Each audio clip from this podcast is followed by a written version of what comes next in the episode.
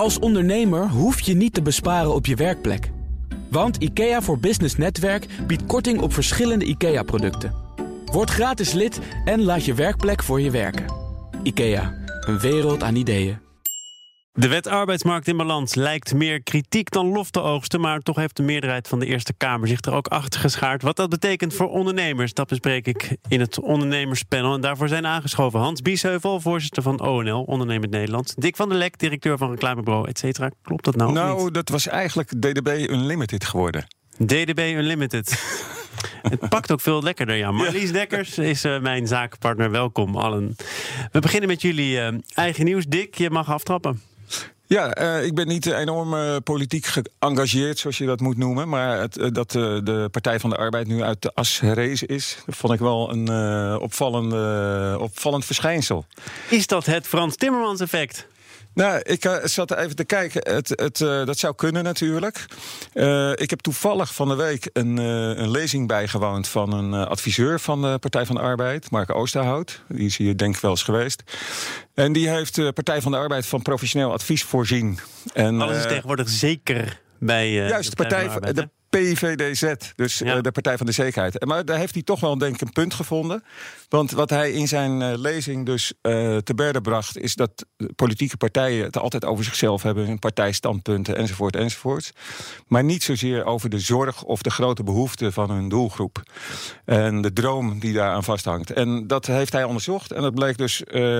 het probleem was dus bestaansonzekerheid. dus hij heeft het probleem of het aspect, de, het motto zekerheid heeft hij gekozen om, uh, om de partijen vooruit te brengen. En om alles ook een beetje aan elkaar te verbinden. Hè. Wat, wat vind jij daarvan? Ik heb een groot interview gelezen, ik denk een tijdje terug in de Volkskrant. Onder andere met hem en met wat uh, Partij van de Arbeid, prominenten. Over dit, over deze professionalisering, over de boodschap, over zeker.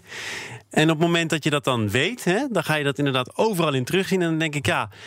Komt dat dan nog uit de partij? Of heeft er iemand die verstand heeft van wat ja, vind... aanspreekt gedacht? Zeker, dat is een belangrijk thema. Ja, ik vind dat zo reclamebureau, dat is ook wat de SP. Dat is, toch, dat, dat is jouw vak, maar ik kan er helemaal niks mee. Het is, als je nou hebt over authenticiteit, dat is het echt niet. Nou, maar Timmermans heeft het wel goed gedaan. Hè? Laten we eerlijk hij zijn. Heeft het hij, goed gedaan. hij heeft echt goed campagne gevoerd. Hij was all over the place. Hij, hij is Ook door het hele de SP, nou? En ik vind hem authentiek. De SP heeft hem enorm in de kaart gespeeld Het natuurlijk. filmpje van de SP, Ja, um. uh, dat heeft uh, Timmermans natuurlijk ongelooflijk veel aandacht gegeven. Dus uh, ja, ja, vanuit mijn vakgebied denk ik van, nou, dank je wel. Heb jij wel eens reclamefilmpjes voor politieke nee, partijen nee, gemaakt? Nee, niet. Nee. Bewust niet of ben je niet gevraagd? Nee, nou, soms, uh, ik ben wel eens gevraagd, maar je wil natuurlijk uh, dan, dan wel daarachter kunnen staan. Hè, dus dan moet het een beetje in je eigen regio of in je eigen politieke regio vallen. Dat is niet gebeurd, maar ik zou het zo doen, als, want ik denk dat het wel heel interessant is. En ik denk ook dat de grote les is, hè, ook voor de SP bijvoorbeeld, van hou op met het gedoe het zelf en geknutsel en neem gewoon een professionele uh, partij in de arm. Ja, want het is te gevaarlijk om te denken dat je het zelf allemaal kunt. Maar uh, Marlies, jij, jij uh, verklaart je hier eigenlijk tegenstander van. Hè? Het moet wel authentiek zijn. Maar als je dan bijvoorbeeld kijkt naar iemand die dat goed gedaan heeft de afgelopen jaren, is uh, Barack Obama. Die heeft natuurlijk ook echt een goed imago opgebouwd. Met ook wel hele mooie filmpjes. Ja, maar het, het moet dan ook werken. echt goed zijn. Weet je wel, dus het is inderdaad, als je dat zo. Um, als je echt zo het reclamebureau er doorheen ziet, dan vind ik het heel vermoeiend. Ja, dat heb maar je dat gelijk vind ik sowieso nee, bij een product is, ook hoor. Ja, dat maar is, dat was uh, bij Obama, dat is natuurlijk een uitzonderlijk niveau. Hè? Dat is echt Ja. een buitencategorie. Precies. En komt dat door hem of door het reclamebureau? Nou, combi. Bij- hij, bij kan het, hij kan het Bij natuurlijk Obama? ook zo nee, dragen. bij Obama, die, die man die is zo... Ik heb hem gezien eh, vorig jaar, maar die man die, eh, die is zo ongelooflijk authentiek. Ik zat de dag nadat die, dat ik die, die zijn optreden had meegemaakt... zat ik mijn aantekeningen door te, eh, te, te, te kijken... omdat ik een column over moest schrijven.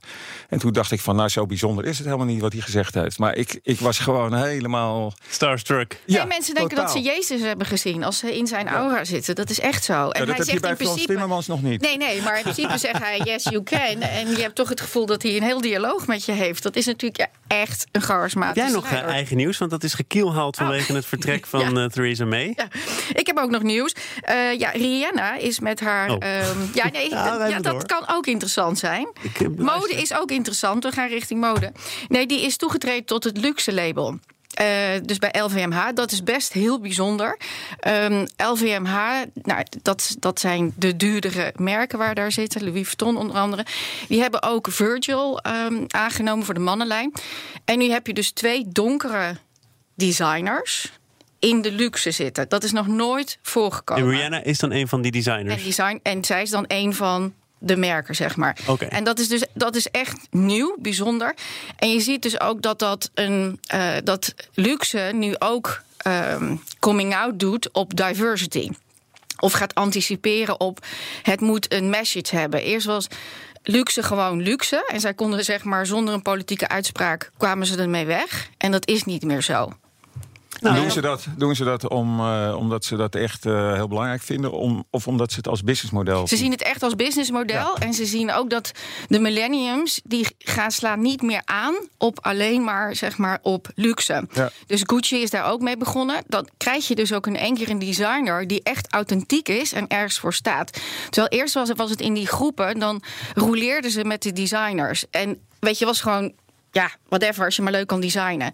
En nu moet je als designer echt een politieke kleur hebben. Dus ik ben bijvoorbeeld al 26 jaar feminist. Je kan mij niet zeg maar zomaar overal inpluggen. Hè, want ik heb echt een mening. Ja, je zat net, al kritiek op uh, reclamewereld, merk ik. Ja, nou ja. ja. ik heb op meer dingen wel kritiek. maar, nou, laten we eventjes dat bruggetje slaan dan. Want de wet arbeidsmarkt in balans die heeft ook veel kritiek gekregen. Eigenlijk ja, van en werknemers en werkgevers. En toen zei minister Koolmees bij wijze van grap... nou, dan heb ik het goed gedaan.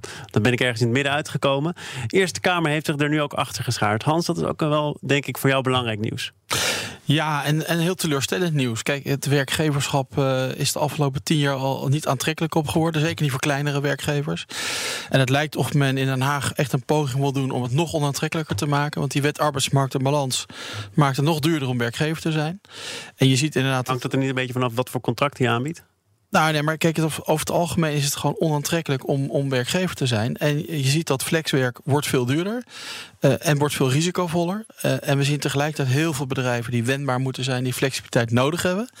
Uh, ja, en het is gewoon heel jammer dat men niet in staat is om na te denken over hoe ontwikkelt die economie zich nou. En wat voor wet en regelgeving heb je daarbij nodig die aansluiten op die economie van nu en de toekomst. En een andere grote bezwaar wat ik tegen deze wet heb, is dat ja, het toch weer uitgaat van die grote werkgever, hè, waar je je leven lang in dienst bent. Hè, dat is toch het beeld wat Den Haag nog steeds heeft. Grote bedrijven waar je je leven lang werkt. Het oude Philips. Uh, het oude Philips of het oude Shell. Men ziet de werkgever nog steeds als iemand met een HR-afdeling. Terwijl wij hier met z'n allen weten dat ja, de meeste bedrijven klein zijn en die HR-afdeling hebben die hebben. En wat ik echt onbegrijpelijk vind van Mr. Koolmees... dat hij heeft een onderzoek gelast via de commissie Borslab. Nou ja, hoe gaat die arbeidsmarkt zich ontwikkelen? Geef me advies. Dat gaat toch vooral over uh, ZZP'ers volgens mij? Nee, dat gaat over breed. Ik ben met de commissie Borslab vorige week op bezoek geweest. Het gaat over alle arbeidsmarktonderwerpen. Ja, en dat advies komt aan het einde van het jaar uit. En wat gaan we doen? We gaan van tevoren vast even weer ingrijpen in wetgeving.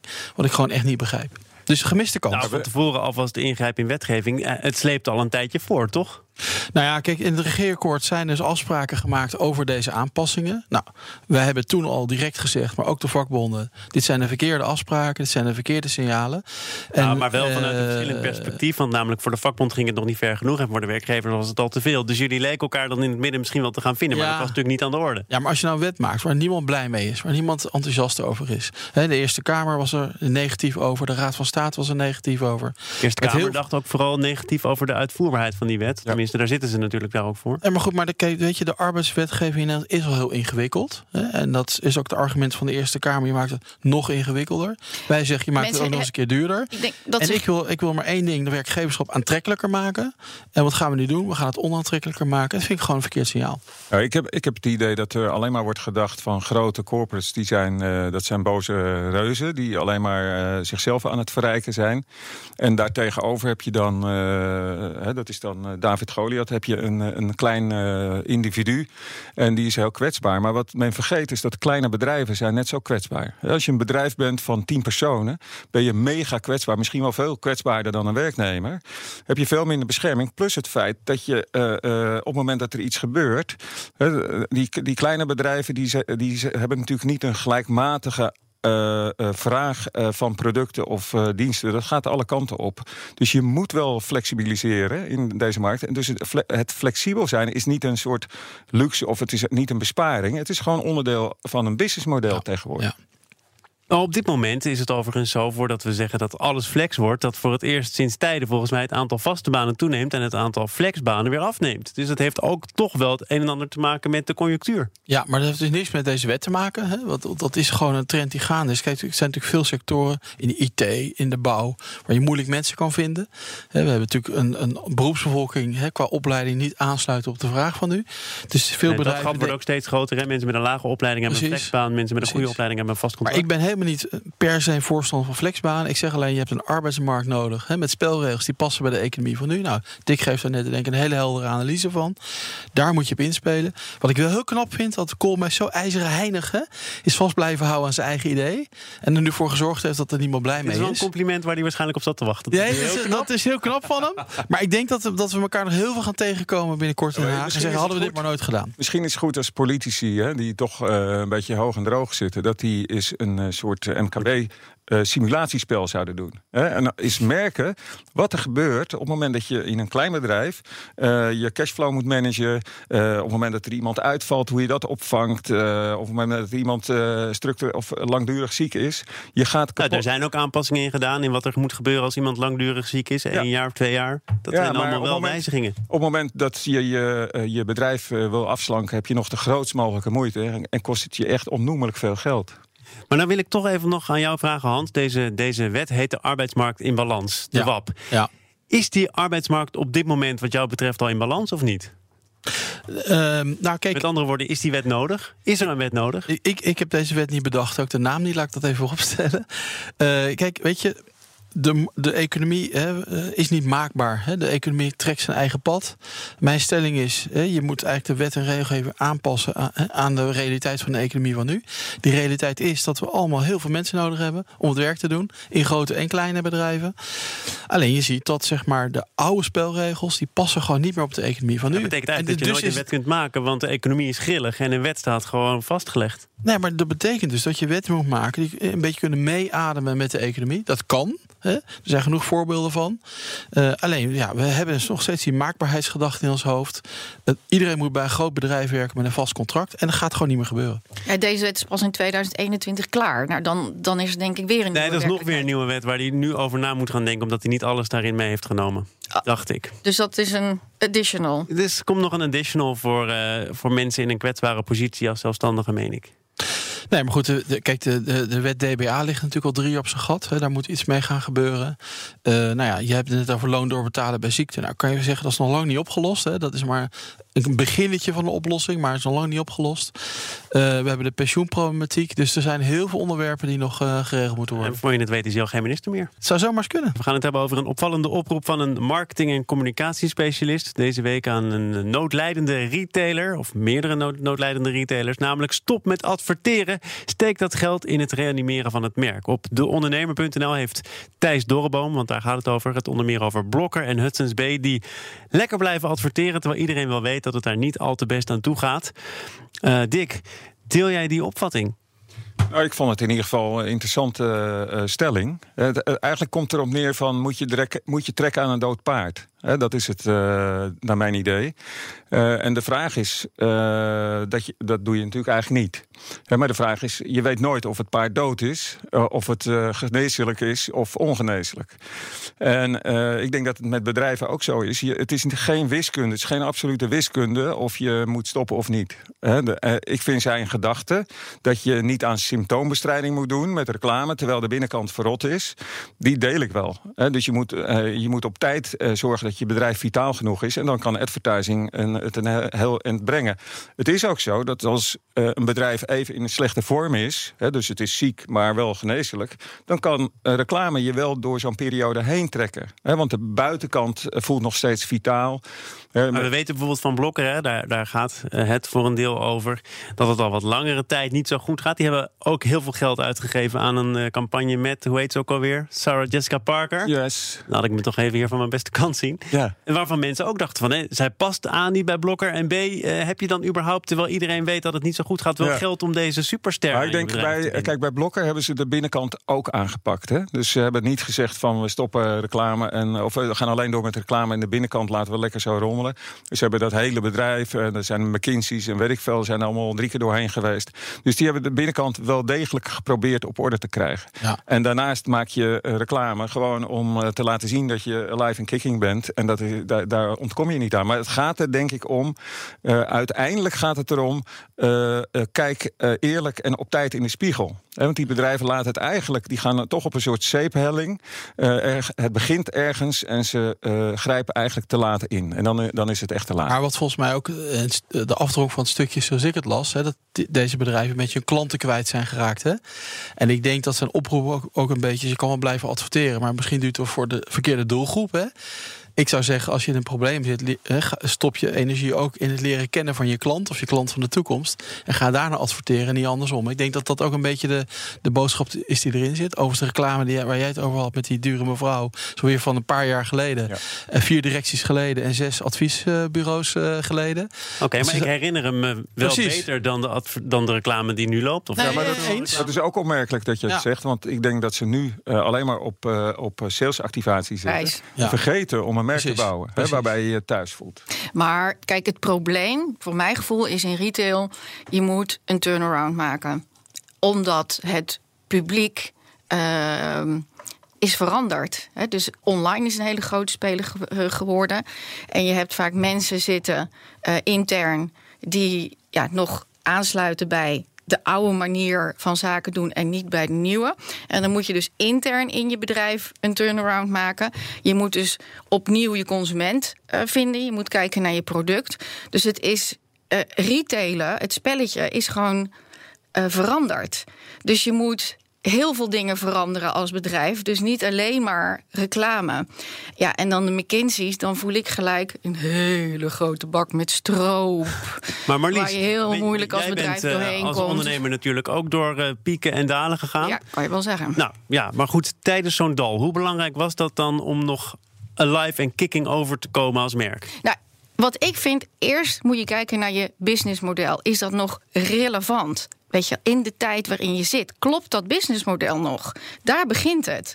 En als je daar niet eerlijk naar durft te kijken, ja, dan, en dan ga je dus, als je dan reclame gaat doen op een businessmodel, wat doesn't make sense. Maar dan heb, heeft je, het heb jij dat te lang gedaan, nog bijvoorbeeld? Nee, ik heb absoluut gekeken, zeg maar, naar uh, klopt het businessmodel. Uh, maar ik heb de turnaround te traag kunnen maken. En dat hebben heel veel retailers. Hè, want dat kom je weer bij het vorige onderwerp. Want je hebt dan ook vaak hele ander soort mensen nodig. Dus dan moet je kunnen afvloeien, moet je nieuwe mensen kunnen uh, neerzetten. Dat kost heel veel geld. dus het is niet alleen dat de awareness er niet altijd is bij de directie, maar de, de turnaround kost veel geld. Vaak zit er heel veel geld in capex vast, weet je wel, vooral bij retailers, in stenen, um, uh, in verbouwingen van winkels. En krijgen ze niet nog een lening, zeg maar, voor de turnaround te maken naar het nieuwe bedrijf, het businessmodel. Daar zitten bedrijven in vast. Ja, maar is dat dan, ook niet het probleem, hè, dat veel van die retailers nog te veel in die stenen denken? Nou ja, er wordt uh, natuurlijk heel veel in en, stenen en ze verdienen gedacht. heel weinig, ze verdienen bijna niks op online. Het gaat wel steeds meer naar online toe. En wat ze dan nog in de winkel verkopen, qua volume steeds lager, moeten ze steeds meer op gaan verdienen om overeind te blijven. Ja, Daar maar is ze volgens mij moeten een groot probleem van die retail. Ja, maar ze moeten dus een nieuw spelletje gaan leren. Hè, terwijl het, het oude spelletje, daar verliezen Ja. ze geld op. En Ja. ondertussen is zit er heel veel capex. Dit is het, Ja, denk ik het moeilijkste wat er is. Hè? Waar, waar we het nu over hebben, dat, heet, dat noemen we dan transformatie. En dat betekent dat je, eh, je jezelf onder druk van disruptors... Hè, op op het moment dat je door de Airbnb's of de Ubers eh, helemaal klem wordt gezet... dan moet je ergens wel. Maar meestal ben je te laat. En het is precies wat je zegt. Het is een holistische aanpak, een holistische Ja. verandering. Dus je kunt niet aan de buitenkant een reclameschilletje eromheen leggen. Het gaat erom dat je DNA van je bedrijf verandert, je businessmodel... en dat je ook inspeelt op de behoeften van nu. Ja, en wat ik nog een heel belangrijk element vind, is dat er heel veel grote spelers zijn eh, die heel lang zonder eh, winst eh, het, het, het spelletje kunnen doen. Ja, heb En je dan hier moet je- de hele echt grote De techbedrijven hele grote. ook. Ja, nou, Ja. heel veel. Die kunnen het gewoon. Die hoeven geen winst te maken. En wat we straks ook al zeiden, cut out de middleman. Een gewone MKB'er moet gewoon nog winst maken. Anders lukt het niet. En dat is bijna een soort iets wat klinkt uit de middeleeuwen. Maar heel veel bedrijven moeten dat gewoon nog doen. En die moeten dus kunnen concurreren tegen hele grote bedrijven. die dus geen winst hoeven te maken. Hoe blij was ik dat er eindelijk ook de grote bedrijven nu zeggen van. oh nee, we kunnen toch niet gratis leveren. Nee, want dat rekent niet rond. Geen één businessmodel, de Salando's, de Weekamp. het rekent niet rond als je het gratis verstuurt naar de klant. Maar daar moet je dan als gewone kleine MKB'er tegenaan staan concurreren. Nee, wij doen het niet gratis, want dat rekent niet rond. ja, maar ieder ander doet het wel. Ze is net, ze is net maar, ik vind het wel heel mooi te horen, want dit is natuurlijk wel. Dit is de kern. Dit is de uitdaging voor een groot deel van MKB-bedrijven. Niet alleen de retail overigens hoor, want die loop je op heel veel plekken tegenaan. Um, en je moet niet alleen je, je, je, winst maken, je moet ook je, vaak je, je financiering aflossen. Hè? Uh, elke maand als MKB'er, als je al die financiering over ze krijgt. Er zijn natuurlijk wel succesvolle dus voorbeelden. Hè? Coolblue bijvoorbeeld, is, vind ik wel een uitzondering. Ja, maar is, is Wat een fantastisch model is. Fantastisch model, maar die heeft het zeg maar vanaf scratch on, zeg maar, al uh, uh, modern. Hè, volgens ja. de nieuwe uh, wetten, de nieuwe hartklop van de samenleving, heeft hij dat opgezet. Maar als jij dus gewoon een oude retailer bent goede wedstrijd Zoals om die turnaround te doen. Ja. Die hebben toch behoorlijk wat stenen en behoorlijk wat winkels. En die hebben toch weinig online. Nee, maar die, die hebben dan een niche gevonden om dan gewoon. Nou, een niche waar iedereen komt. Zo laag mogelijk in prijs te gaan. Ja, maar die, hebben, die zijn natuurlijk heerlijk gestart in een, in een tijd van recessie. En mensen hebben toch een bepaalde uh, koophonger. die ze elders niet meer konden stillen binnen hun budget. En die konden hier voor 15 euro toch met zes tassen vol uh, de deur uitgaan. Plastic tasjes? Plastic tassen. Maar echt, Thomas, dit zijn heel veel tranen voor heel veel ondernemers. Echt waar. Dus ik bedoel, je kan nu Action weer noemen. Maar hier liggen heel veel ondernemers wakker van. En dan is zeg maar het onderwerp reclame. Ja, weet je wel, dat is. Dat is heel belangrijk. Nee, dat is een klein mini-dingetje in het grote, in het grote holistische je probleem. Je hebt helemaal gelijk, dat vind ik ook. Maar uh, uh, je moet Action niet onderschatten. Die hebben natuurlijk fantastisch gedaan. Uh, groeien als kool. ze hebben de zwakte van hun hele formule. Namelijk dat ze nooit dezelfde spullen hebben. Want de volgende keer komt er weer een container binnen. Waar ze, tot een kracht. waar ze zelf nog niet eens van weten wat erin zit. En iedereen komt elke week even kijken wat ze nu weer hebben. Nou, als ik weer op stoom moet komen. Dit is natuurlijk totaal niet sustainable. Uh, gelukkig hebben we daar geen tijd meer voor. Heel erg fijn dat je er was. Dat meen ik. Je zag er weer stunning uit voor de webcam. Dank je. Uh, dat zeg ik ook tegen de heren die hier aan tafel staan. Uiteraard Hans Wiesheuvel van ONL Ondernemend Nederland en Dick van der Lek van DDB Unlimited. Een kleine update maakt een wereld van verschil. Daarom biedt IKEA voor Business Netwerk gratis snelle interieurtips en ideeën. Word gratis lid en laat je werkplek voor je werken. IKEA, een wereld aan ideeën.